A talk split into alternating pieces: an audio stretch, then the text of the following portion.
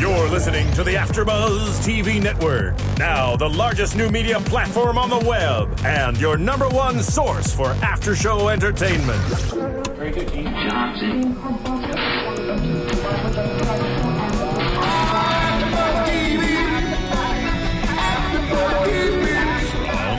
AfterBuzz Studios in Los Angeles, California, presented by Maria Menounos and Bing.com, and streaming live thanks to Akamai Technologies. This is AfterBuzz TV's Hemlock Grove After Show. We'll break down tonight's episode and get you all the latest news and gossip. And now, another post-game wrap-up show for your favorite TV show. It's AfterBuzz TV's Hemlock Grove After Show. Oh hell yeah! Love how it goes from like happy music to ooh. Yeah, creepy. Great transition there. Bing is for doing, and here we are doing another awesome after show for our favorite show, Hemlock Grove. This is season one, episode eleven, The Price. I'm your host Sean O, and I'm joined here by a bu- bunch of beautiful ladies in studio with me tonight. Sean, so sweet. You're making me blush. Let's start over here to my right. Hi, everyone. I'm Marissa Serafini.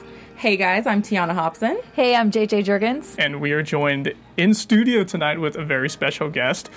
It is Candace McClure, who plays Dr. Clementine Chasseur on Hemlock Grove. Can I clap for myself? Yeah. hey, y'all. Thank you so much for joining us. It's only my pleasure. And uh, we we have a, a bunch bunch of great topics tonight. I, I wish we could talk about the next episode too, but we're go- we're gonna break this one down the price, and then we will a little bit of a spoiler alert. We are gonna talk about something big that happens to uh, Dr. Chasseur. Um, uh, a little bit, you know, I'll, I'll say spoiler alert when we're going to talk about it, just so you fans at home listening know.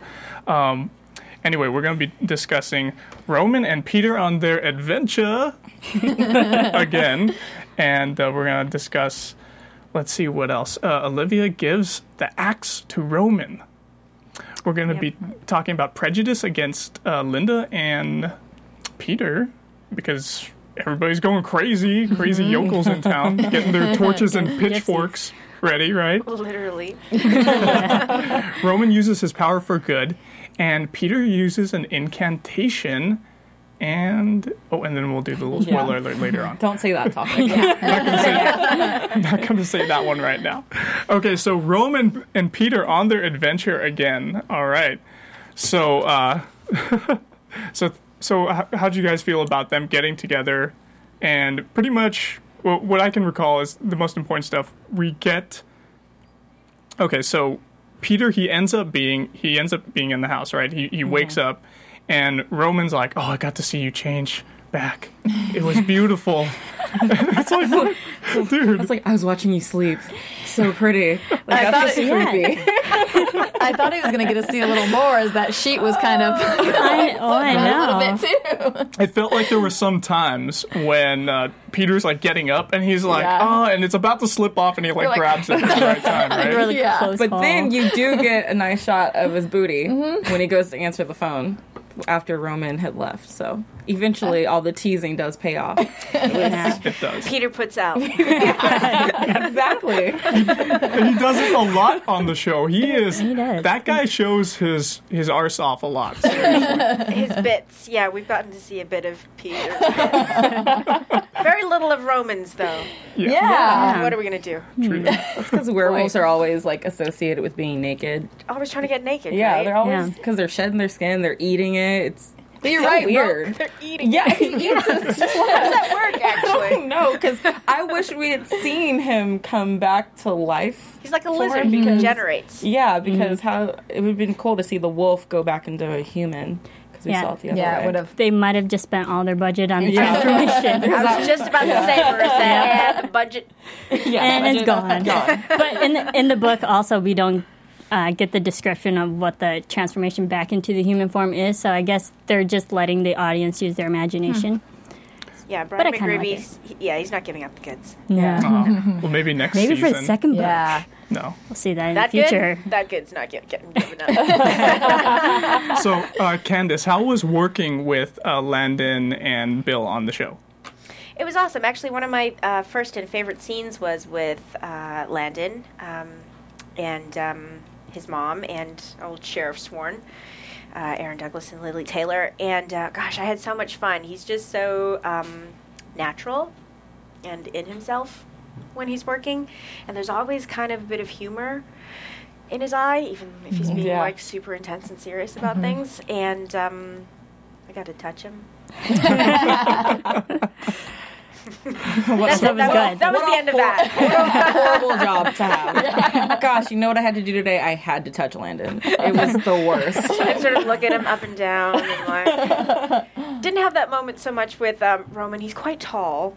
uh, Mr. Skarsgård. Yeah. So there, was, there was a lot of this going on. Oh my god. um, and he was always sort of, you know, like moody and affected whenever Chasseur showed up. Um, but I only got to work with him a little bit later on.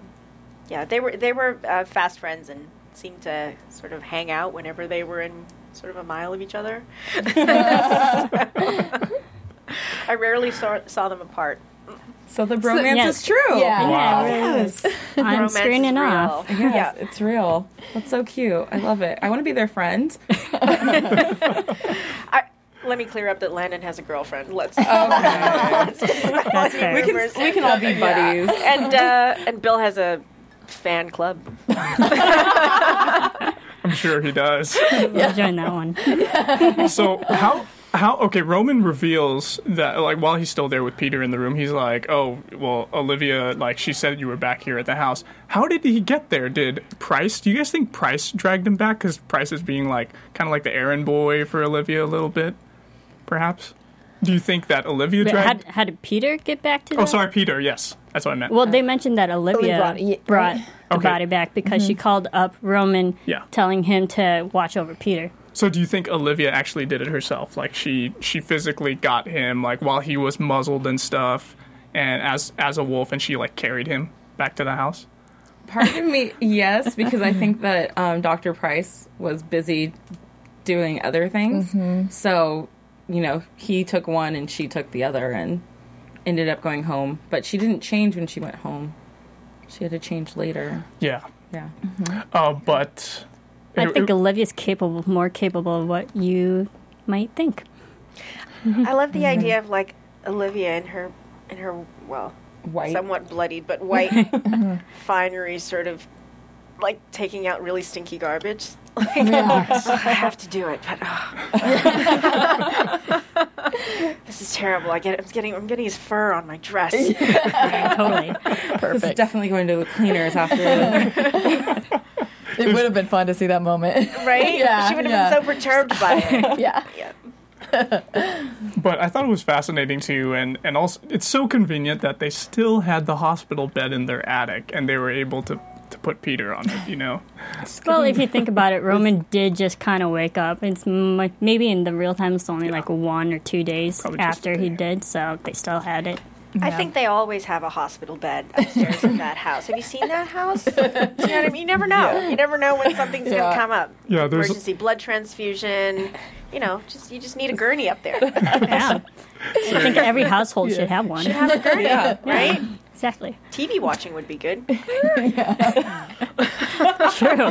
True. So fast forward a little bit. Uh, Peter is super hungry. He goes into the kitchen. He finds himself a nice, big, juicy T-bone steak. Right. Mm-hmm. He oh. plops that thing on the grill, and he he just barely simmers it a little bit, and he starts biting into it. I think he was just uh, trying to knock the cold off of it. Honestly, he uh. was not going for a full cooked steak. He just needed it to not be as cold as it was. Well, he empties, you know, the remnants blood from, the, from the package. Right. He kind of seasons it. Yeah, yeah, I love it. that was that was gross. Yeah, that was kind of nasty. And but he did tell Roman that he was starving. I guess Yeah. he just got impatient when he was, you know, cooking that steak. But Maybe another reason I why I just didn't ne- don't eat red meat. Ew. And it reminded me of um, in the earlier episode when Olivia was at his trailer and kind of went to town on those little Oh yeah. meat raw meatballs that Lynda was rolling up. Yeah, that's how I Marissa's took it. face just Yeah. told me something, but I don't know what it told me. Did you did, did you have something to add, Candace? No, yeah, I was just impressed with uh, Landon in that scene actually because that was a that was a big old chunk of raw meat Yeah. that he had there. But yeah, there was a sense that um, like the wolf was still kind of in him, and there's there was a part of that that wasn't satiated. But I mean, all I was thinking about was like the besides that the the continuity logistics. Like they needed to make sure that that steak was fresh and untouched. And I'm like, how many steaks did they go through? So I was going to ask you that too. So it was an actual steak. It wasn't something that was fake or like some kind of manufactured thing. It was a real like raw meat steak. That was a raw meat steak. So they would have had the pan um, hot, but not too hot because we don't want to burn the actors. Right. And then they would have just have to make sure that the steak was like grade A prime organic, just came out of the fridge, tartar worthy piece of meat. and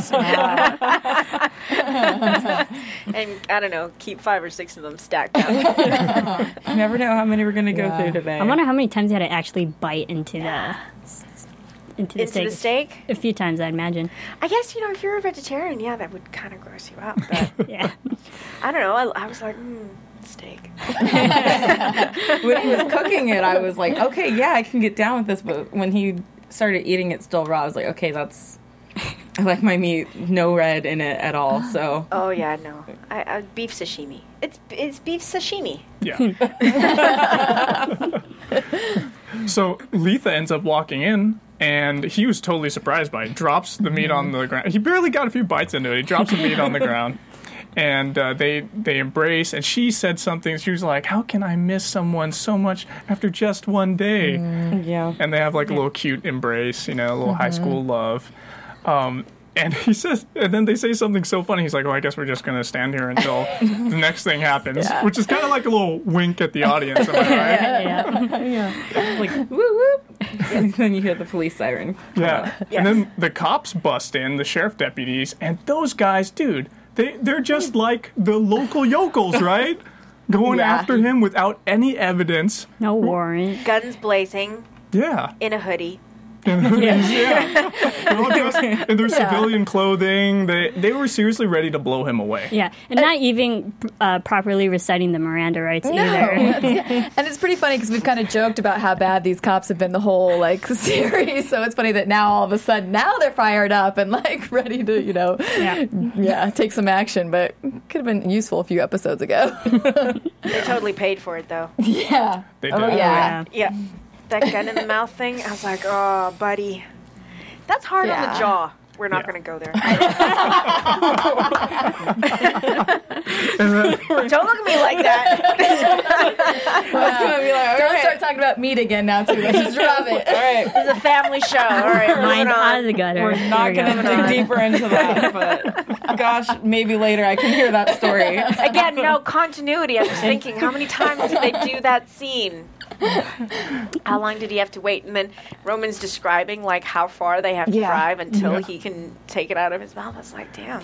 Yeah, and that perfectly leads us into him using his powers, and he used them for like real, like a really good situation. It was like perfect escape for them to get out of there. Yeah. And Roman like really stared those guys down, uh, made eye contact, Yeah. Oh, that was Not to. and I thought he I thought he would have killed them. Like a part of me, like a half was thinking like, dude, he he could really tell them to blow their heads off right now if he wanted to. Yeah. I don't think he would have because Letha was in the room, Shelley was in the room. When you Yeah. have females Yeah. around, it changes the whole dynamic of a certain serious situation. So I don't think Roman would have that in him. Especially Shelley. I mean, he's Yeah. so protective of her. And I mean, the first thing he did was like check in on her and make mm-hmm. sure that she was okay.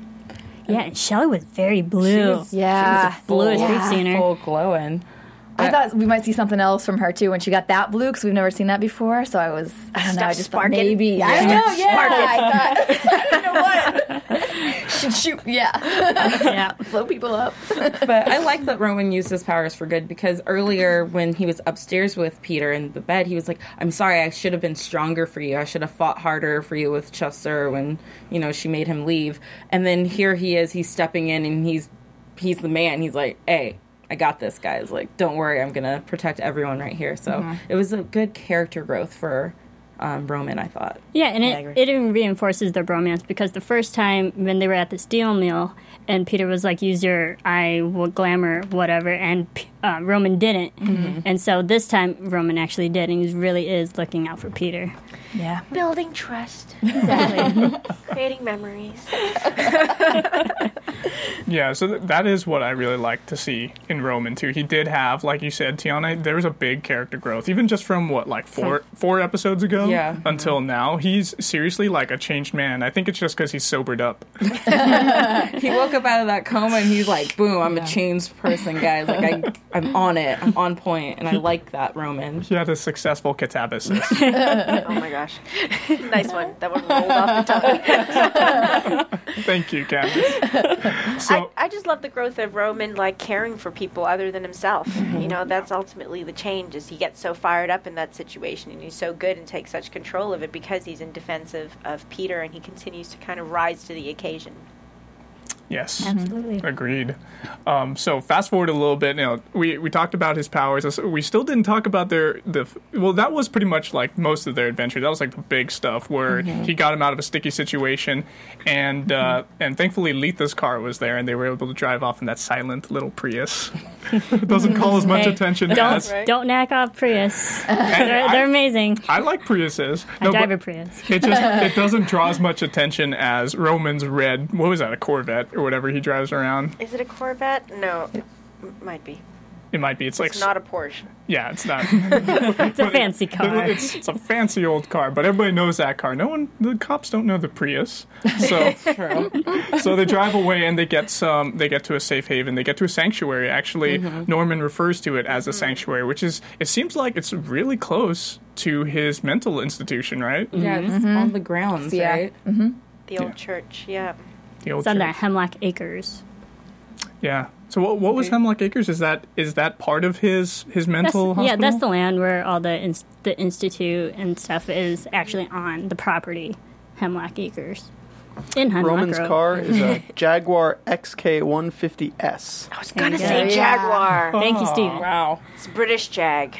Well done, Steven. Speaking of well done, if you guys want to get your podcast well done, check out the go to the iTunes store and in the search bar type in Hemlock Grove. Guess what? We are the first podcast to come up, and you guys should download us, give us five stars. We already have five stars. Rate and comment us, and tell a friend because it only takes a minute. And while you're at the iTunes store, also type in Serial Buddies because that is Maria Menounos and Kevin Undergaro's newest film that just came out. Seriously, Dumb and Dumber mixed with Dexter to the max, and it's freaking Whoa. hilarious. Yeah, That's a combo. it's hysterical.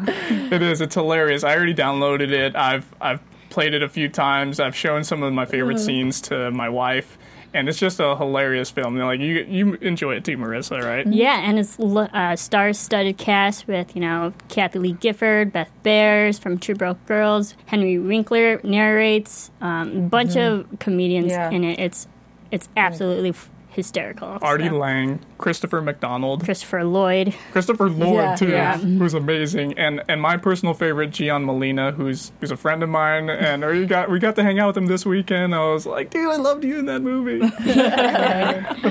so funny. Uh, but uh, let's get back to our topics. Uh, Olivia gives the axe to Roman.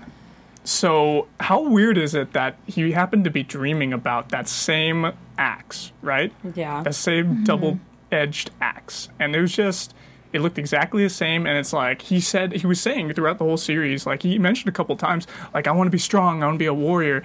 And now Olivia gives him that opportunity. And uh, she, and she, why, dude, what, what was up with her drawing the Vargulf on the mirror? And the weird and the, The weird That heart that heart- seemed to kind of beat and Yeah. like Yeah. And lined it it, looked up. like a piece of steak Yeah, to me. me too. I wasn't sure if I was just dreaming about steak. I thought the same thing. I, Scene. yeah, I watched it again because I was like, I was trying to figure out what, what all that meant in that Yeah. scene too, and I thought the same. And at first, I was I thought she was telling him that he needed to kill Peter because Peter is a wolf, and I don't know what's going on between those families still. But Lynda does not trust the Godfrey still, but you know Peter does. So I was like, is she telling him that's your friend and you need to go take care of business, or was it supposed to be the Varg Wolf? You know what was kind of weird too is when they were looking into the mirror at the at the the drawing and the outline, they fit in it perfectly at one of the mm-hmm. angles. Did you guys mm-hmm. notice that? Mm-hmm. So it was kind of like, is that a metaphor for something? Are they like destined to always like as the Upirs or whatever they are? Are they always destined to encounter the werewolves and like deal with them in a certain way? Or maybe they're on the same level and they're becoming the same thing. Hmm. Perhaps. What does the order? one. What does the order of the dragon think of that, Candace? what does the what does Chasseur think of all this? Um, I mean, I, I looked at it and I, yeah, there were ideas of, you know, is this um, Olivia sort of subliminally telling Peter who the enemy is and all, who the enemy will always be, and who he has to fight against, or he's on the other side of. I I was kind of interested in the idea that, as you say, they fit inside this this image or this outline of what a monster was. And I think that's a lot of what the show talks about. It's like where where are the monsters and who is the monster within? It's like you you consider him the monster because he has this transformative um, ability, but I'm handing you this quite impressive uh, axe when it came out when she opened that box, right? Yeah, When yeah. that thing opened, I was like, oh, darn, whoa. it's not like a sword. We're not going fencing. this like some medieval somebody gonna get hurt type. you know? Off with their head type of thing. It's quite the family heirloom. Yeah, yeah. Yeah, but like, this is who you really are. You know, uh, this is us and that's them, and these two things will always exist. But this is your place in it, and I am here behind you, whispering in your ear. Mm-hmm. Like she always Yeah. does. Mm-hmm. Oh, so they d- the the boys did, well Peter decides to hide out there and Norman is nice enough to say okay you guys you stay here you know we'll get you some blankets and pillows and he, he brings them what some some milk some like hospital milk mm-hmm. with the little, with whatever else you know some food some some condiments I'm sure and uh, actually a little bit before that when Roman's over in the hospital he's mm-hmm. getting the stuff boom, we see Christina, and we we saw in the beginning of the episode that her hair is completely, mm-hmm. completely white, oh, Yeah. and and it's like, dude, what's going on with her now, right? And she even like looks out the window and she sees Peter. And I think she sees the whole group, right? She's she sees Peter, Norman, uh-huh. She sees, yeah, mm-hmm. Norman. and Letha, everybody out there. So she's like onto them. And that's this is the first episode where I think to myself, okay, something's really up with Christina because she's like getting really weird now. Before she just seemed a little bit more juvenile and scared, and that's all we see of her. But now she's it, we're starting to demonize her in the story, right? yeah, she I was. knew she was naughty. and she surprises and she comes up from behind Roman and she's just like staring at him. Mm-hmm. And he's even like, yeah, creepily. And mm-hmm. he's Yeah. like snapping his fingers at her and saying like, hello, are you there? Anybody home? But the thing that she says that um, she's not safe. Uh, Letha and the baby, the, whatever the monster wants, she's not safe. And that thing inside her, because what is Yeah. inside Letha, guys? Yes, we still don't Yeah, know. that that really scares me because I don't know what it is, and I know it can't be good, and it's not human. Yeah. Uh, Candace, you got to work with Freya Tingley a little bit, who plays Christina. Uh, what was it like working with her? I didn't get to work with her often. I sort of hung out with her more than in the trailer, and um, yeah, I, I remember walking on set actually that day, and I hadn't seen her in a while because we don't often have scenes that. I mean, we had that one scene together that kind of intercept, but it was lunch or something, and I was walking through the trailers, and I saw the back of this person, and I'm like, oh, they're small and they're wearing. Freya's pants, but her hair is really weird. um, yeah. She turns around. She's like, "Oh yeah. oh, you've missed this, right? I'm. I'm crazy. It's great. um, yeah, she's amazing. She, um, you know, she has the sweetest uh, Australian accent, Yes. uh, but maintained her American the whole time that she was there, and uh, she's great. Sort of late at night, like over dinner and stuff, she'll get really intense and talk about things. she's like this small little. Per- no, I'm sm- I'm a small person, but she's like a small person. and I witnessed, you know, watching a small person get really like intense and political about things, and like have opinions and like, "You're wrong, and I'm like, oh, you're adorable. uh, but yeah, she definitely. Um, she definitely carries that the the kind of catatonic I know something you don't know uh, vibe, mm-hmm. particularly in this episode. She got under my skin too this time. Yeah. Yeah. She made She- my she's skin very crawl. catatonic this mm-hmm. episode. She's just sitting there staring into the blue. And and the mm-hmm. innocence in, that we've seen in her so often, this like curiosity and that something was happening to her, is sort of waning. She's starting to look like she's knows actually more than than everyone she's- else. Yeah. Mm-hmm. Yeah. It's like yeah, her innocence, like you said, it's it's just gone. It's it's replaced by like an ambiguity, I want to say, mm-hmm. like a darkness, mm-hmm. and then I'm sure it's going to turn into something more sinister later on. Yeah. I think she knows things. I think she's seen things and it turned a switch in her mind. yeah. So uh, fast forward a little bit. Peter, he's he's over in the church in the sanctuary talking with Letha. They have an interesting conversation there. Uh, I wanted to bring up a couple things about that. So he said something like, "It has it been a month of Sundays?" You guys remember when he said that? oh, it's been a month of Yeah, Sundays. it's been a Yeah. Yeah. So what do you think there? Do you think there was any kind of like metaphor behind behind that, or was it? What do you guys think? Because they were in the church. because they were in the church, I was feeling like whenever you're in church, you kind of, well, at least this is the way I think. I kind of can't wait for it to end. Terrible thing to. And to quote The Simpsons, it's like, oh, and after it's over, it's the longest possible time before more church. so I kind of feel like everything for them, like that whole month, it's been like, it's been really terrible. It's been really hard on all the mm-hmm. characters, especially for Peter, because everybody's on a witch hunt for him, you know, as as a werewolf, because everybody thinks he's like this freak and they think he's a killer, but when he's not, mm-hmm. right? I think So- it's just been like the whole year so far because so much has happened to them within a few months. So I think maybe it's just all these things accumulating make it feel like it's been a month of just craziness. Mm-hmm.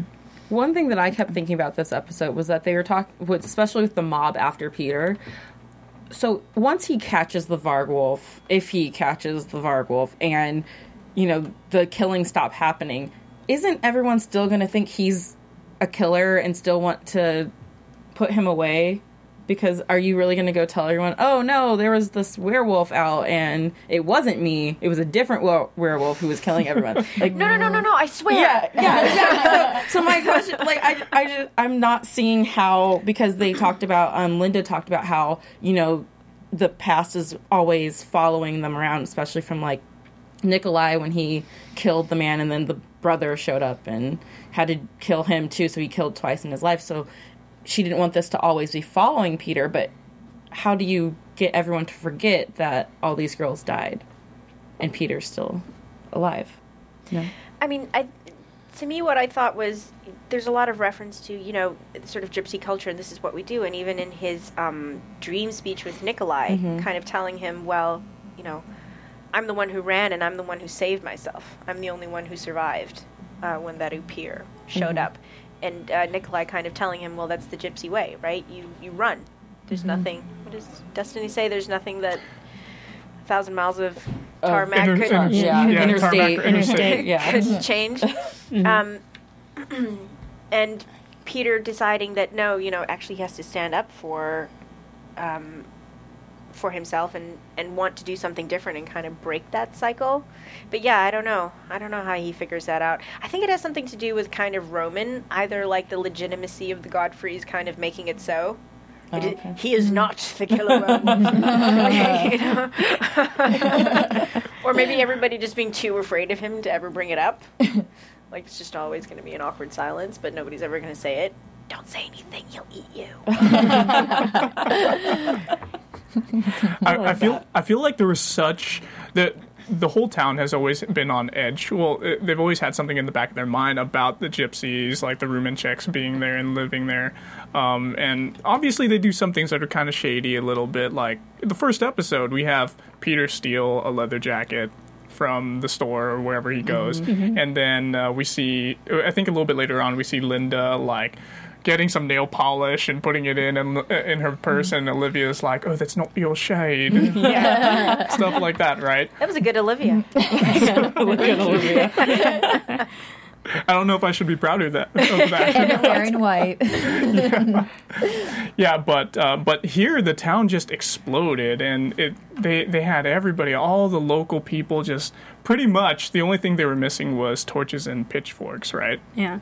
Going after uh, her trailer, and they, they write like I, I loved how they're, the townsfolk are so educated that they write "You're dead," like belong, belonging to you, Not you are. which was pretty funny. But we got to remember, Sheriff Sworn told his boys that this is where Peter lives, and then immediately afterwards, Yeah. we saw those guys go to the actual address and trash the t- trailer. Yeah, yeah. I kind of liked. I I hate that his daughters died the way they did, but I kind of liked Sheriff Sworn more in this episode than I have all season. Like his character because he was, you know, he wasn't just like this cop who's kind of getting things right and being strung along by Chasseur the whole time. He's like.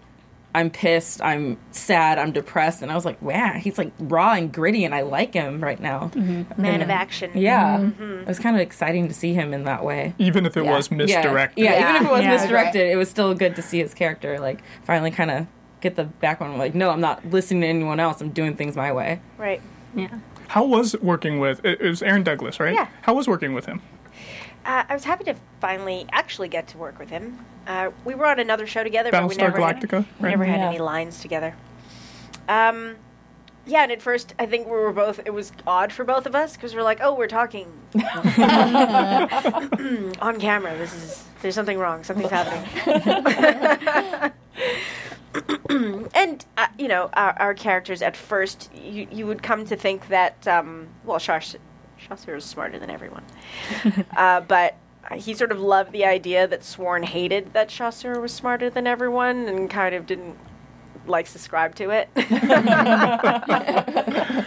so I think he had great fun kind of like ignoring me and rolling his eyes about things that I said for a long time. I think a good example of that would be where you say, uh, as Chasseur, you say to him, "Oh, um, quid pro, quid pro quo," and then he's like, "I don't speak Spanish." yeah, was- that was one of my favorite lines too, actually.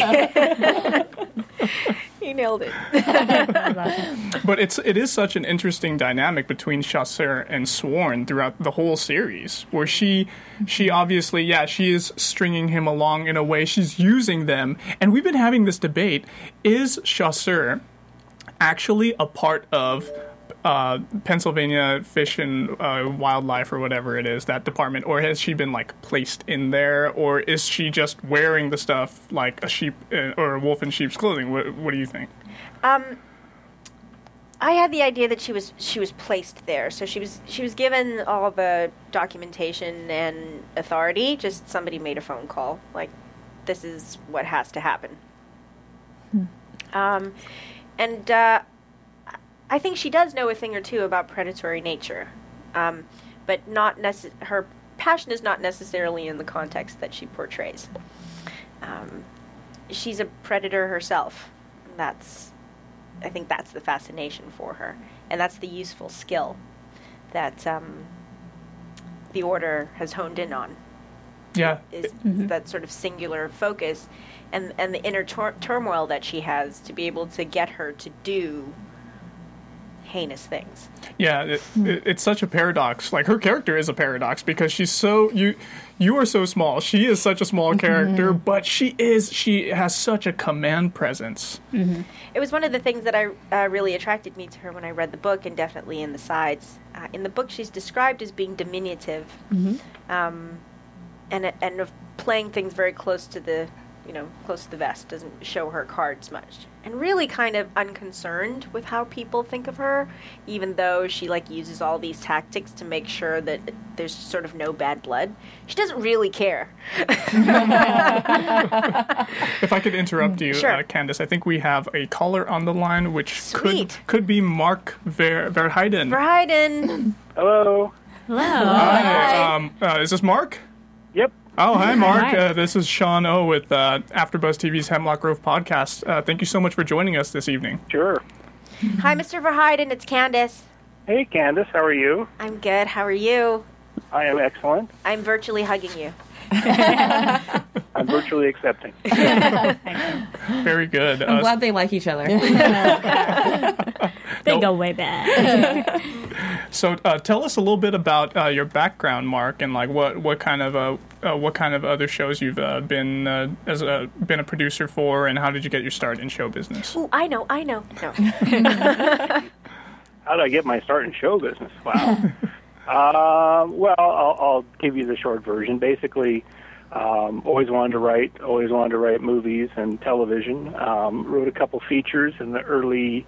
Uh, blah blah blah. I won't mention what dates, but uh, they were Time Cop with Jean Claude Van Damme and The Mask with Jim Carrey, and Loved um, both those movies. Mask was That- awesome. started with that, and then uh, Time Cop was turned into a TV show, and that sort of led to a television career that's gone since then. And I've worked on um, uh, Smallville, uh, Candace knows, Battlestar Galactica, Yep. um, Heroes, uh, Falling Skies. I wrote an episode of Caprica, and uh, and now uh, Hemlock Grove. So I've done a lot of genre type shows over the years. Um, and love that world, so that's been really fun. Yeah, it seems like you you have a lot of experience with sci-fi and fantasy stuff, which I love. I love science fiction um, myself. Yeah, and speaking of sci-fi, like I love Smallville. That's one of my all-time favorite shows too. What is it about the sci-fi genre that's so appealing to you and has, in in turn, really built your career? Um, you know, I, I can't. I guess I just love that the there are fewer rules than there are in in sort of straighter non-genre material. Um, I, I did one cop show once, and it was okay.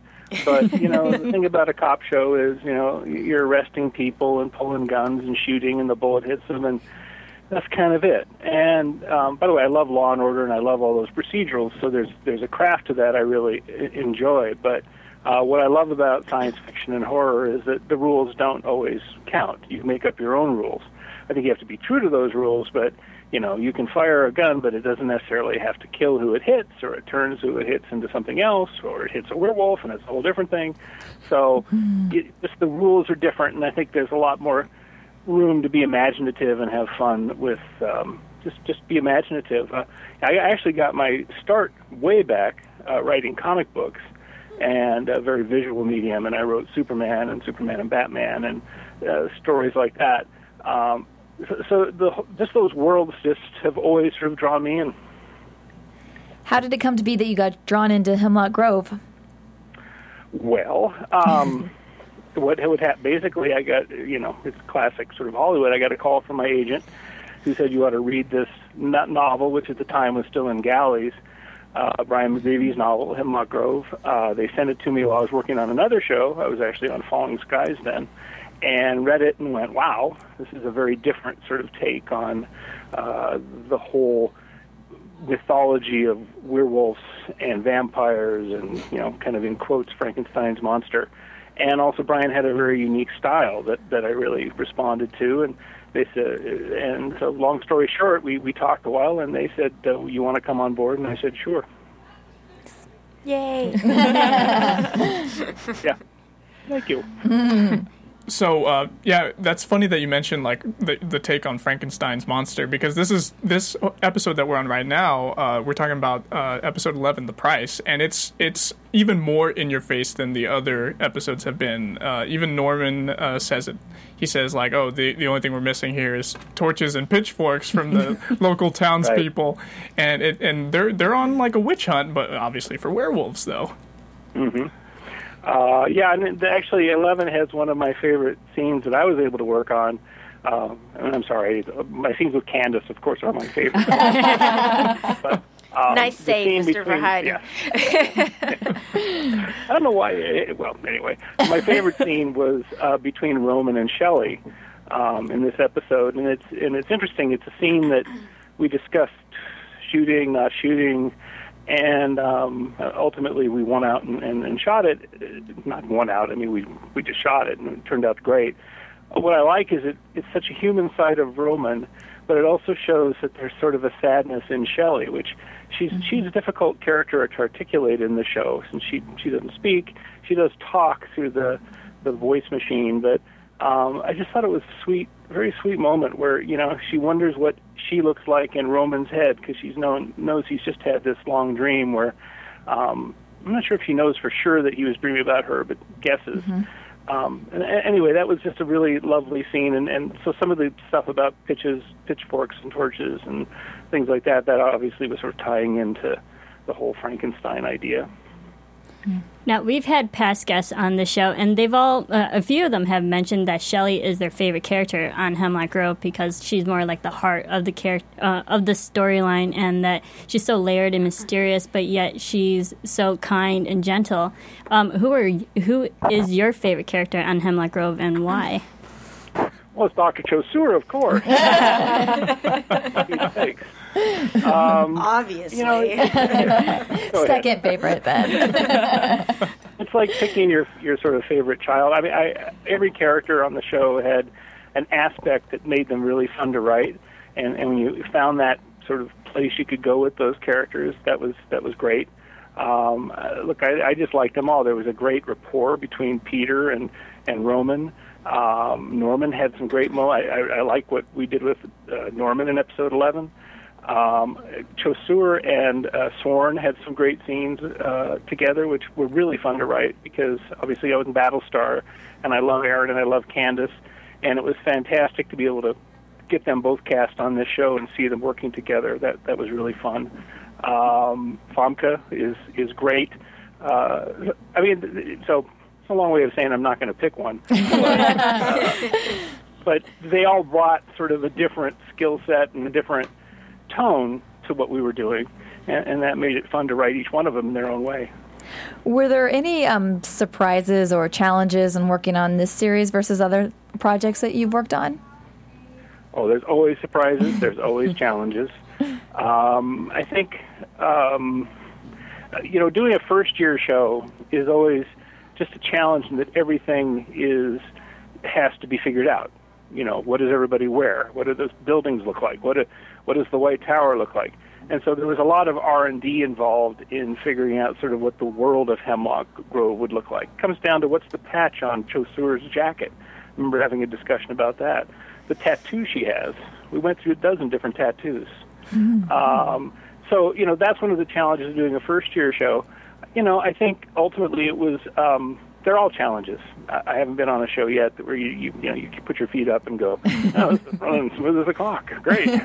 Put away for a while. Um, but uh, and I think another challenge was Shelley, and just trying to get Shelley right because there was some earlier permutations of her. Uh, we did a little reshooting uh, just just to find the sort of the right tone for her.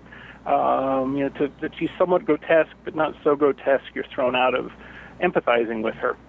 Um, and there were other challenges, but those were sort of the big ones uh, up front.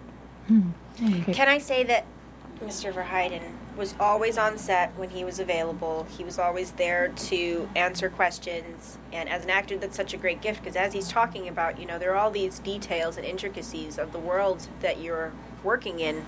And uh, to have one of the masterminds of it, or, you know, someone who can explain things to you, and endlessly gracious and endlessly patient, he was always there uh, with whatever silly actor question I had. Um, and sometimes it was, "Do we need this line?" Is this an Oh, actable challenge. moment? You don't, you know, this is this is always the thing between actors and writers. Now, do I have to say this or can I act it? You know, writers always want you to say it. It, And the it writers a funny always want you to say it. dichotomy there. It, it is. I mean, and, and I've experienced it on with many people. Uh, what's funny is most of the time, and I hate to say it, you actors are right. Um, Somebody write that down. You can anyone else. download that snippet later from the podcast. We got that write that live. down. but we, you know, a lot of times we'll we'll put it in text because we need it to come out. You know, it needs to be an emotion or it needs to be something that needs to come out in the scene. But um, a, a, an excellent actor like Candace and like everyone in the cast, frankly, they're able to take uh, what we're giving them in, in, in a line and maybe do it with a look, or do, do it with a shorter line, or with one line instead of three.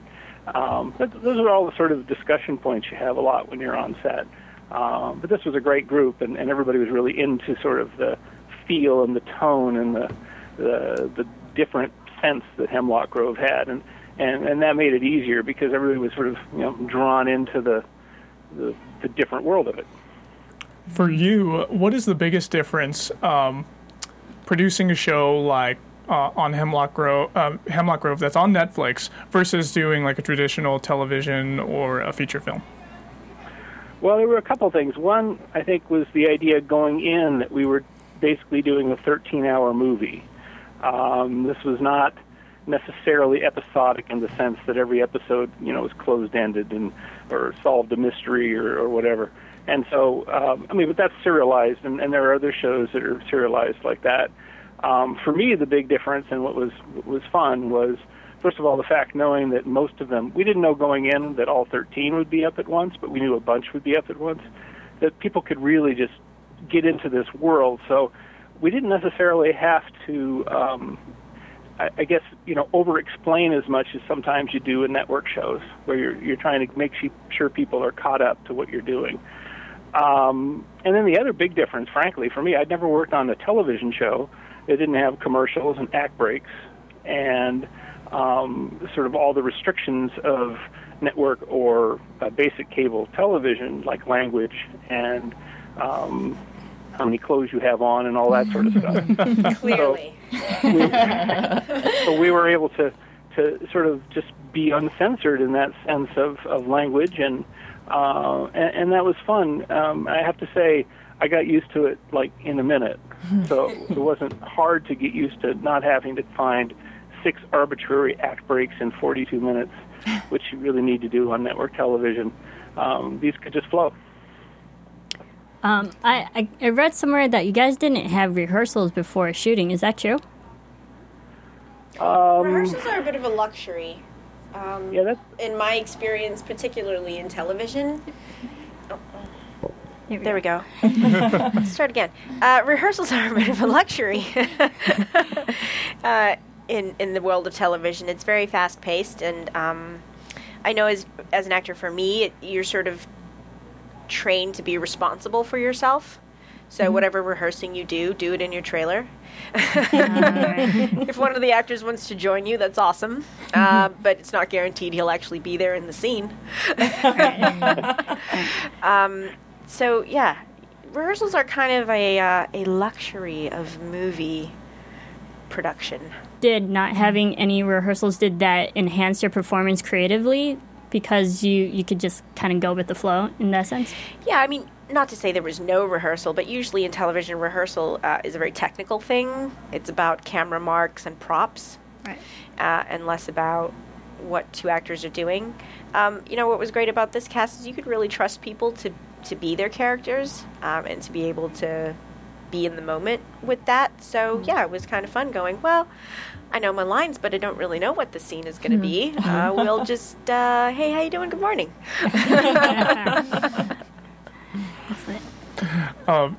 We're going to go ahead and wrap it up with you, Mark, with the next couple of questions. Uh, what other projects are you working on right now, or do you have coming up in the near future? Well, right now we're waiting to see what will happen with Hemlock, but um, beyond that, uh, I just finished a feature that um, for a uh, which hasn't been announced yet, so I can't really talk about it. But it's a really Oh. cool um, spy sort of feature, and um, various other things in the pipeline. You know, as a, as a writer, I've been doing this quite a while. You always try to keep multiple balls in the air. Um, obviously, fingers crossed on Hemlock and but um, you always you know keep keep try to keep your options open. So we'll see what happens. Excellent. Where is the best place to follow you, our fans here at AfterBuzz? Where where can they go ahead and find you at? Do you have a social media platform that you like to use the most, or do you have a website? Oh, do I have a social media? platform? I Um, follow I'm you on Twitter. Uh, so it's just at Mark Verheiden, all one word. And I have a blog, which is called Famous Mark Verheiden's Filmland, which will only make sense to old people. Um, and uh, I'm not on that as much as I used to be. I've been on Twitter more, but uh, on that blog, I, I have talked a lot about Hemlock. I talk about writing, and I talk about uh, um, movies. Like today, I saw The Purge, and so I'll probably review that. Oh, Excellent. Um, it shows you how busy I am. I'm seeing movies in the middle of the day. Did you like it? So, probably those two places. Oh, and Facebook. You can find me on Facebook too. Okay, very good. Well, Mark Verheiden, uh, the producer for Hemlock Grove, thank you so much for joining us here at AfterBuzz TV's Hemlock Grove podcast. Thanks a lot. Bye, Candace. Bye, Mark. See you later. Bye, Okay. Will. Bye. Well, that was awesome. yeah, Aw, thank he's you so much. Uh-huh. Nice little reunion Yeah. He's, Okay. sweet, he's sweet like sugar. Got a great voice. I could listen to him all day. Yeah. Very calming. Yeah. On set too, when he was there, he was a very calming presence. It'd be like craziness going on, and I'd just like go stand next to him. Yeah, it's like I want to hear him tell stories. Like, just listen. there. That's awesome. So, uh, last thing we're going to talk about before our news and gossip. Can I bring up one thing before you get into the final topic? It's bouncing back a couple Oh, yeah. topics ago, Yeah, but I wanted to ask your guys' thoughts on this. It's just a quick one. Sorry to. Um, so you t- we talked about Roman and Olivia having that moment when they're looking in the mirror and stuff, and he said when he told her that sometimes when I look at people, I can make them do whatever I say, and then she says, you know, so much alike. So Mm-hmm. I wanted to see your guys' opinions on whether you thought because I thought Norman was acting a little different when she when he was like, okay, in six months I'm gonna get the divorce and you know be basically be with her. And I was wondering, do you think she ever like she uses that stuff on Norman to get what she wants with him? Funny, I was going to mm. ask the exact same thing. I meant to bring it up earlier, and I'm sorry, but I didn't want to leave tonight without talking about that one on this episode because hmm. he seems to me the character seems different in, in those scenes, and maybe your opinion on it. Like he seems not as in control as when he's dealing with the kids. Yes, I, I agree with you. I feel like mm-hmm. there was a really big like tone change. Like when when he walked into his study or his office, wherever it is in, in the mental hospital, he at first he's kind of adversarial with her. He's like, "Oh, you just want sex. That's all you're here for," and and I think there's that that big change because we've talked about it a little bit, and there's been allusions to it in the show where Olivia does something to the men she's mm-hmm. with. She has like a power over them, and I'm wondering what if she has some kind of okay, she's not the maybe she's not the vampire in the traditional sense, like where she just needs blood. Maybe she needs sexual energy. Maybe that's what she feeds off of from the men or maybe even women that she's with. Succubus. A Is the succubus. term. Succubus, Oh, too. okay. Yeah. Yes, thank you. But if you think about it, like vampires and uh, and, and from other variations of stories of the vampires and upirs and whatnot, like they're very sexual human beings, or maybe not human, but uh, they're very sexual beings, and so I think it just makes sense. It's true to the the nature of upirs and vampires. I I looked at that scene and I I saw what you were talking about, but I also thought that Olivia has true feelings for Norman, or at least I want to believe that, and that he's the one person who she doesn't actually use her powers for to get what she wants. Yeah, I don't think it's anything as direct as what uh, Roman is doing. And in a way, like Roman is still kind of new. He's like a young pup. He's like he's got this thing and he sort of does it, and it's kind of raw and unwielded. Whereas Olivia has had so much time to hone what she does. Um, I think it comes across in a subtler way, but I, I do think there are feelings between um, her and Norman, and I think with Norman, I think that's that's like the bane of his existence is mm-hmm. that the the draw is not because he's being manipulated out of his out of his control or out of his consciousness, but that he actually wants to be with her mm-hmm. as much as he hates it. Mm-hmm. And there was that quick scene in tonight's episode where you know Olivia goes to Norman, and then uh, at, at the end of the scene, uh, Norman was like, "I meant it." Mm, That's it. And Olivia, there's that quick moment where Olivia frowned because in the other past times, eh, the very first time we saw them two sleep together, uh, Norman just said stoically, uh, "I meant it," and you can clearly tell he didn't. So it makes me think that maybe throughout this time that Olivia has been, you know, glamoring him or what's whatsoever throughout this, and then this time he actually does mean it. So maybe there is some level that he does naturally care for Olivia and actually is in love. Yeah.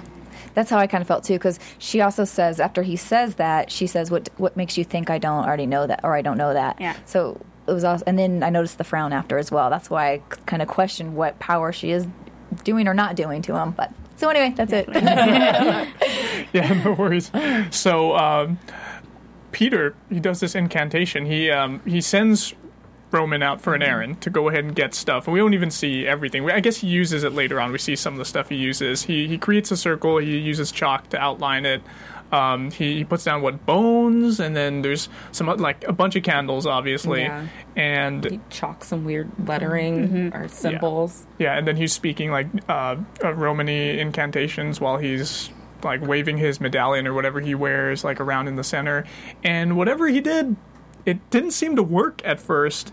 And then he gets Casper. Oh, poor Casper. Yeah. But I knew something was going to happen to that poor cat as soon as Lynda was like, Peter loves that cat. I was like, oh crap, the cat's gonna, something's gonna happen to the cat now.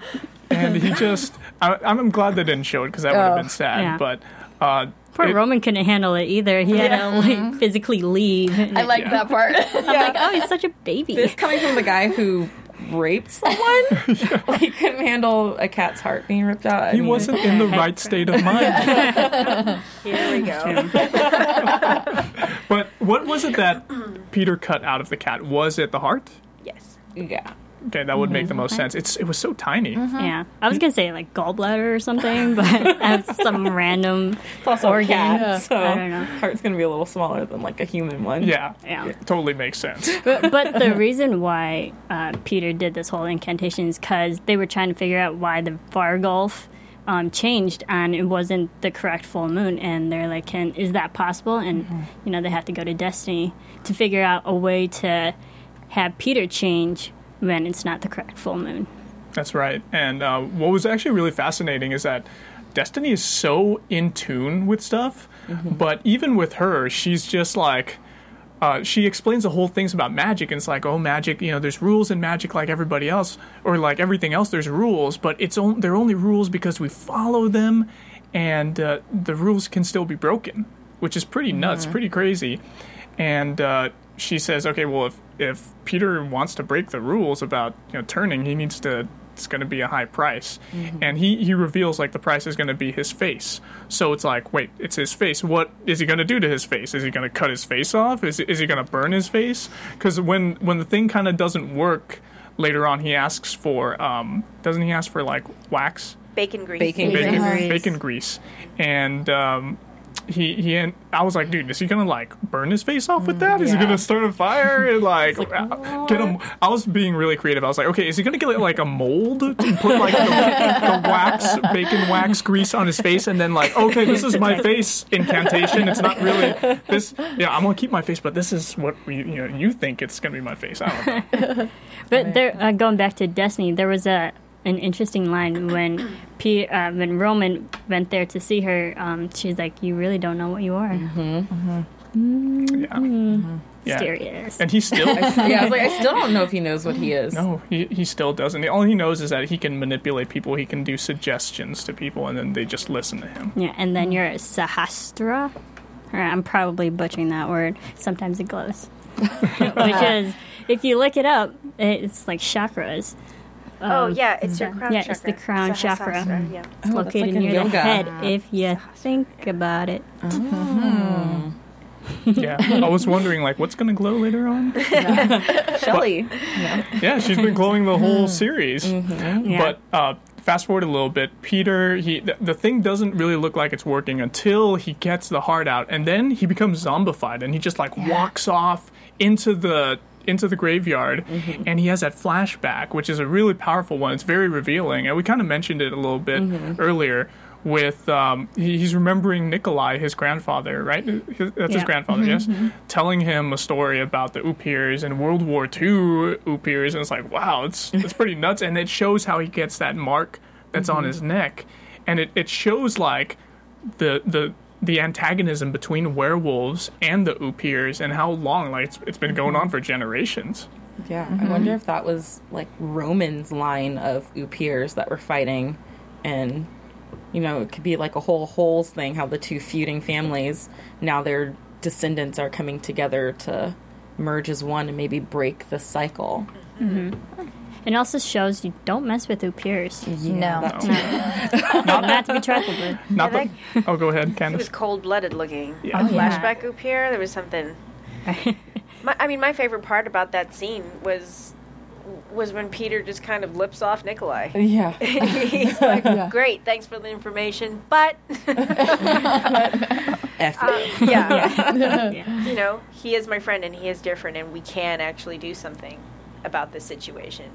You know, I'm not gonna mm-hmm. I'm not gonna follow in your footsteps because you know you're legend and we talk about you, but really, I've had to walk around with this curse and not really enjoy the freedom and the community that I'm entitled to because of you. Mm-hmm. And why would I want to carry that on? You know, mm-hmm. Exactly. He doesn't want to be a gaucho anymore. right? He breaks tradition. Such a tradition. cool little. It is pretty so yeah, that Upir, that it's. I think the Nazi Upirs are the worst. They're the most evil looking. Nazi everything. Throw Nazi in front of it and it's just bad. Sorry. Little funny connection here, actually. There's uh, uh, one of the. Let's see. I was interviewing somebody from Spartacus, uh, Barry Duffield, and he has a story coming out about Nazi werewolves. Here we go. It's pretty fascinating. A little off topic there. But let's go back. Let's let, before we talk about our news and gossip. Let's go ahead and interview our wonderful guest, Kandyse. Let's let's hear about. oh, don't do that. Don't hide from us. The moneymaker. So, uh, tell us how did you get your start being an actress, and like, what, tell us a little bit about your background first, and then how you like kind of work into how you got into being an actress. Oh, um, I didn't intend to be an actress. I I grew up in South Africa, in Durban, in a you know middle class community. I was a regular kid. Had a pink BMX with black wheels. Loved it. um, um, I come from a family of academics on my mother's side, so it was like you go to school and you go to university and that sort of thing. Uh, but I immigrated to Canada when I was 11. It didn't really stick right away. I went back to South Africa um, in my teen years. I missed my friends, and you know, you're a teenager and you want to like hang out with cute boys. Um, but I actually got my start. Uh, it was the year I had graduated high school, and I was working a couple of jobs, and I didn't really know what to do. Um, I had to work to go to school. I had a couple scholarships, but I was sort of on the fence, so I, I I was taking a gap year. And uh, somebody called my mom looking to cast the role of a 17 year old South African girl who could do the accent for a fringe play. Local theater festival in Vancouver. And he thought of my mother, but my mother sort of said, Well, I'll ask my daughter, who is actually 17. um, I turned 18 during the course of rehearsals, but yeah, it was like a whole new world. You know, he gave me a chance to, to play this character, and he sort of gave me the script, and I started figuring it out. Um, I had to learn all sorts of things about theater, particularly. Uh, but yeah, we, we played the Fringe Festival and was a lot of fun. I definitely caught the bug being in front of an audience. Um, I'd always liked being in front of an audience and a ki- as a kid. Like I would put on little pageants and stuff in the neighborhood, do dances and train dogs to do tricks and like invite everyone over. um, but the place where we rehearsed is called the William B. Davis uh, Center in Vancouver. You guys probably know William D- B. Davis. He was the smoking guy from X Files, Cancer Oh Man. yeah. Yeah. He ran an acting school in Vancouver, and uh, he watched me in the master class a couple of times. We put our scene up, and um, he came to see the play. And he very quietly, without saying anything to anyone, called his agent, and his agent called me. Now I just came home to like the weirdest message of my life on my mother's answering machine. Hi, I'm Richard Lucas, and a friend of mine told me to call you. My mother's like, "Who is this guy?" I'm like, "I don't know." Some strange men are calling for you. you know, was calling, and I sort of ignored him for a little while, but he kept calling, and uh, I went into the office and he sort of gave me something to read, and he kind of went, "Well, you're very green and you don't know what you're doing, but we're going to give you a shot." Because William asked me to. All right. Wow. and um, he sent me on a my first audition was for an MOW um, starring Lou Diamond Phillips, and he was really setting me up for failure because the the role was actually for a guy. but they were having a hard time casting it, and they'd seen everyone, and they didn't know what to do. So they're like, "Here you go, see this girl. She came out of nowhere. Let's see what she can do." Uh, and I and I booked it. um, and then I booked, I think not my second, but my third audition. I want to say, which was Higher Ground, uh, which basically within kind of a two week stretch, I secured a year and a half of acting work. Um, and on that first show, I just I really learned everything. The director would be like, "Okay, Kandyse, you're gonna enter the scene. You're gonna hit your mark. Make sure you turn towards your light." Like you're on a camera, don't look at the lens. and I'd be like, "What's my mark? Where's the light?" and they were really patient with me. But um, that's kind of how I learned was being on the sets of TV shows. Definitely Higher Ground taught me a lot. And I just kept saying, you know, I'll go back to school eventually. Let me just keep doing this until, you know, as I keep getting jobs.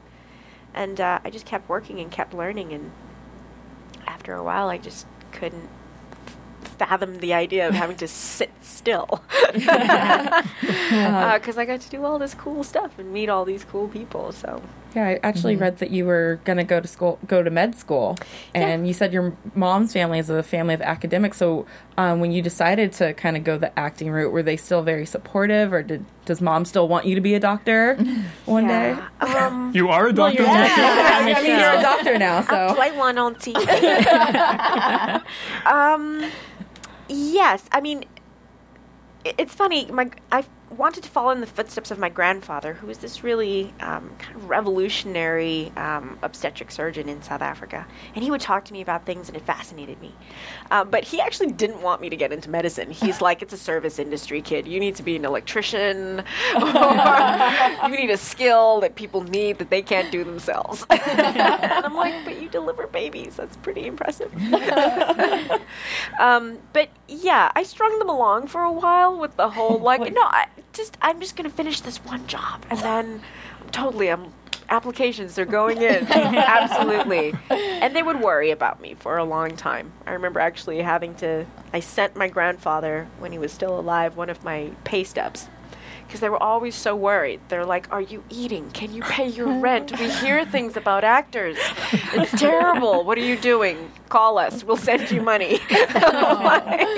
But i was like i'm, I'm actually okay. I'm actually doing it um, I'm surviving. And I think once I started appearing on South African television, and I actually recently uh, got a feature little art- article in a South African newspaper, and it was the first time that I had been published as an actress or publicized as an actress in South Africa.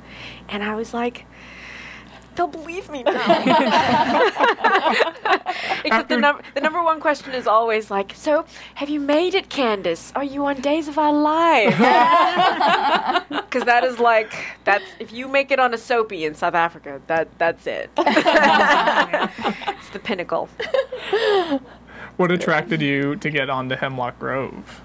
Um, no, a- as Mr. Verheiden was saying, it was very a typical sort of Hollywood story in Toronto.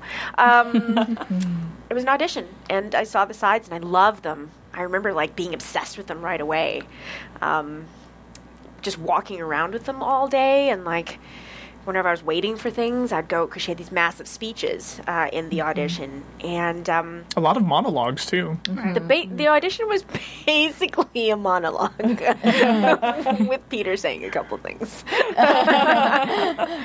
um, but I just I was really attracted to her. The idea that she was small um, and brown and underestimated, and yet she was uh, this powerhouse. Really, I could tell that she uh, would be a character to kind of catalyze the storyline. That she would go in and move things around um, within the story, and that she seemed to have all these layers. In the audition, I just took the opportunity to be kind of out of the box. Um, I felt that coming from the material. I felt like this writer was someone who appreciated quirkiness, and this was kind of a weird world to begin with. Not, I mean, we've seen werewolves and vampires before, but this was a little less clean, if that makes any sense. A little less pretty. um, A lot more gritty, a lot more Yeah. ambiguous. right. Um, and more like people. Um, And uh, I, I really took the opportunity to just kind of. I did all sorts of things that you're not supposed to do in auditions. I turned my back to the camera. I crouched b- below lens. I talked to the cat. you know, it was supposed to be all serious and like investi- investigatory, and I kind of just laughed and you know made fun of him most of the time. And um, I really think that's what got me the job. And then I was so relieved because I was like, my people. Here's a set where I can kind of um, be more um, creative and kind of be more myself in a way. Uh, yeah, I agree. Like Chasseur is one of my favorite characters throughout Hemlock Grove, and you play her amazingly. Um, I love the fact that it's like she's so deductive, like kind of like Sherlock Holmes esque. Because when we see her investigate the crime scene in one of your first few episodes, she just the things that she says, she knows that this kind of person, this like five foot whatever person walked to the scene calmly and then ran off in this distance frantically. So like all these little details that she can just pick up on and she's so smart and the thing about Chasseur is that she's she asks all the questions that the audience are wondering and she just gets under the skin of everybody at Hemlock Grove. I know it was so fun. How was it playing that? Um, yeah, you know, speaking with Brian McGreevy, there were all these. Uh, there were all these layers to her and all these directions that he sent me on, um, and not always actable directions, but uh, to me as a person, fascinating because I love that kind of stuff. I bought all these books about hunting and tracking, um, and studied Tom Brown and Tom Brown Jr. And uh, I think people in my neighborhood thought I was nutty because I would walk around the um, the muddy field and the track after it rained and like crouch around and look at people's footprints. and like I'd be sitting and staring at branches for 15 minutes trying to figure out well, like when's the last time somebody walked through here? But the science of it was really fascinating to me and people can actually do this. Um, Yeah. there is a skill level uh, there and a really ancient one. So there were all these great like things that personally got me really geeked out but then I get to play this person who like knows the hell out of them, you Right. know, and is kind of smarter than everyone in the room, um, and clearly has the buttons to push. Oh, most definitely. Yeah, she was a lot of fun. I mean, um, it's I wouldn't say rare because I find more of it, particularly in television writing, but um, it's always great as a female actor, and particularly a female actor of color.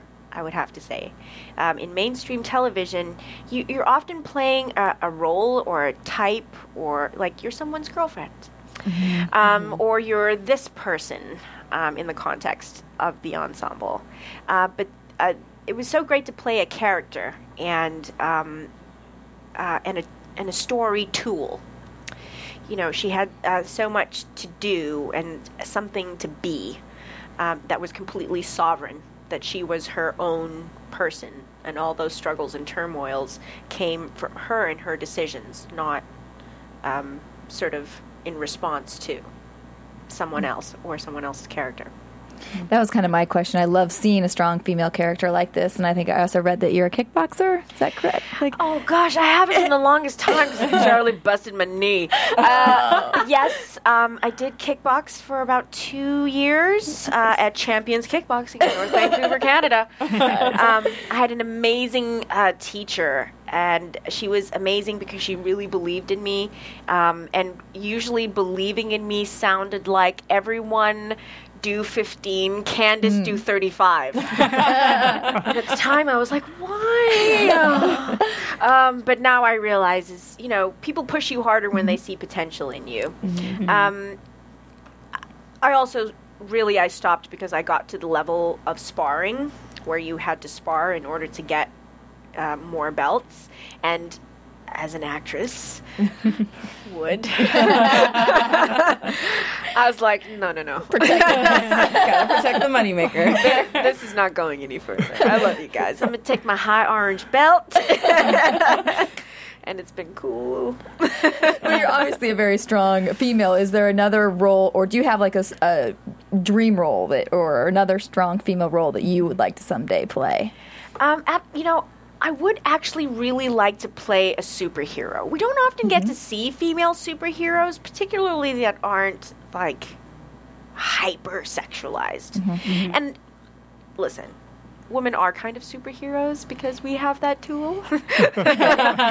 sorry, guys. I'm sorry. Nature's not fair. You're slightly stronger, but we have the thing. I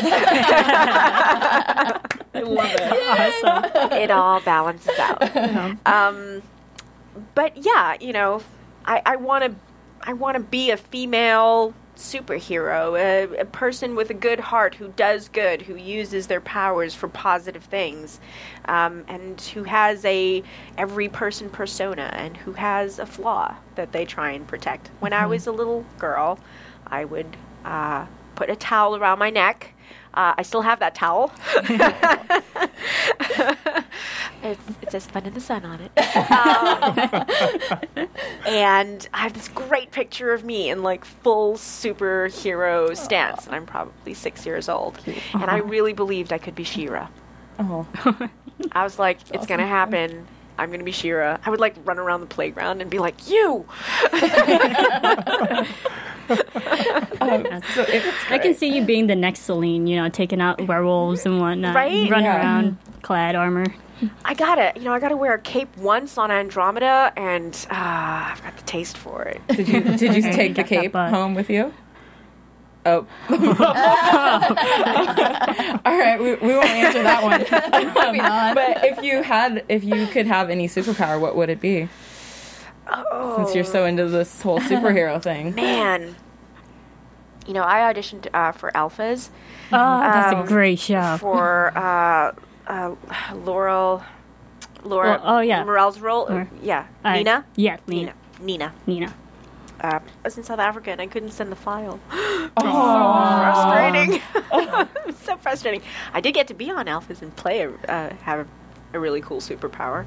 Some somewhat painful superpower, but um, I liked that. I liked that sort of like a new peer that she could get close to people and change their emotional state. Um, but I kind of think people have that power anyway. Yeah. Um, you know, Especially women. especially women. but did you know that like your your state of being, your emotional state, uh, affects not only the person next to you, but three people after them. Oh, I believe it. Three more interactions away from the one that you just had, you can transfer that uh, that funky state or that happy state, It's the happy one. right? Um, I actually wanted to. Uh, this is a spoiler alert for anybody who's listening right now, but we got to see uh, what happens Spoiler alert! To Chasseur in episode 12, and in episode 12, oh my goodness, you're in you're in the cage. You you wake up, and uh, Olivia's in there. She just keeps talking at you. You you es- you escape, and and then we don't see what happens to you for a while, right? But you are just bloodied up later the next time we see you, and you you you have. What did she do? Did she eat your breasts off of you? She flayed me. Yeah, she she tore the skin from from my body. Well, Wow. Except Yeah. the head. except the head. Yeah. Yeah. So what was it like? Like how much makeup did you have to go through for that scene? Um, it wasn't comfortable. I'm not gonna lie. Do you see when Pryce is speaking and you can see his breath? Mm-hmm. Oh, for the ones who have seen it, you can see his breath. That speaks to how cold it was in that That wasn't giant an effect. giant warehouse with no windows Oh my gosh. at like 11 o'clock at night in Toronto in December. Ooh. Just paint a little picture for you there. um, no, but it was really cool. Uh, what it's actually actually a prosthetic piece, kind of made like a sweater. Uh, so I have um, like a uh, tube top on underneath, and I, I put it on like a shirt, and then they dressed it uh, with um, pieces that kind of looked like you know the rolled up skin um, and the the goopy kind of blood. Um, and yeah, they did an amazing job. Uh, but I had to I had to stay there because fake blood gets kind of sticky, so you can't really move around too much. And then if you sit and your pants kind of get stuck to themselves, and it's really hard to take them apart. Like you can't sit on stuff, and like so I just kind of had to lie there and meditate um, a lot. But I, I really love that scene. I love that uh, it was with Dr. Pryce. I think they are in another world. They would be friends. I imagined that uh, Pryce he didn't doesn't actually kill me. That he just knocks me out with some chemical in his in his uh, handkerchief, and he fetters me back to the tower, and he's going to do something cool with me. Gonna bring you, bring you back to life. Bring you back to life. Like Shelley. I know. Maybe right? second book or the Second season. season. Well, I mean, he has perfected his technology since mm-hmm. Shelley, Yeah. right? You mm-hmm. know, Shelley was kind of an intense situation, mm-hmm. but now he's he's probably got some options. He's probably got some finesse about it. It had to be uh, it had to be closer to infancy before, but now you know it's been 18 years almost, so maybe he's going to be able to yeah, like you said, d- he has developed it. He's going to maybe bring back Chasseur, and she's going to be one of his new projects. And then they date. They fall in love and have monster babies. and they take over the world. He can give you some superpowers. Right? We're, we're going to go ahead and wrap it up now with the next uh, couple of questions. So, what projects do you have either right now or lined up for the near future? I just actually finished shooting a film. I was in North Carolina, uh, in Charlotte. I shot a film, a sexy thriller, whodunit thriller, with um, called "Careful What You Wish For." Uh, Isabel Lucas, uh, Paul Sorvino, uh, a legend. I got to have a scene with um, Dermot Mulroney, handsome fella. uh, he's kind of swoony. And uh, another very handsome fella that I didn't really know too much about before, but um, was really impressed by uh, working with uh, Mr. Nick Jonas of the Jonas Brothers. This is his kind of leading man debut, and I have to say, he really, he really upped the ante um, Nice. on on what he was doing, and he was just uh, lovely to work with. Young, but got got his head screwed on right that one. um, and yeah, that professionally, that's it for the moment. As Mr. Verheiden says, you always have things coming down the pipeline, but nothing I can speak about at the moment. And um, I just get to wear this awesome ring that my new fiance gave me. Congratulations. I know. I wear it on my right hand. We're European that way. Oh. I didn't want to bring it up. I saw you talk about it on Fox, and Yeah. then tonight she's like, I was like, oh, it's not on there. Okay, don't ask that question. Yeah. I know. He was like, it's on the wrong finger. I'm like, only in America. um, it also just makes it easier. I, I wanted to wear it on this hand just because we do travel a lot, and the places where we we're from and where we live, uh, people do wear their rings on their right hand. Uh, also, it makes it a lot easier for auditioning, right? I don't have to keep taking it off. I can actually just wear it because oh, it's a statement ring. you know, they don't question it too much. So. When's the big day? Um, we've scheduled it three times and had to reschedule it three times. Uh, we both travel a lot for work. He's in the in, uh, in the music industry, of course. Me in film and television. So trying to nail something down is like near Just, impossible. just run off to Vegas. Yeah. yeah, we're this close.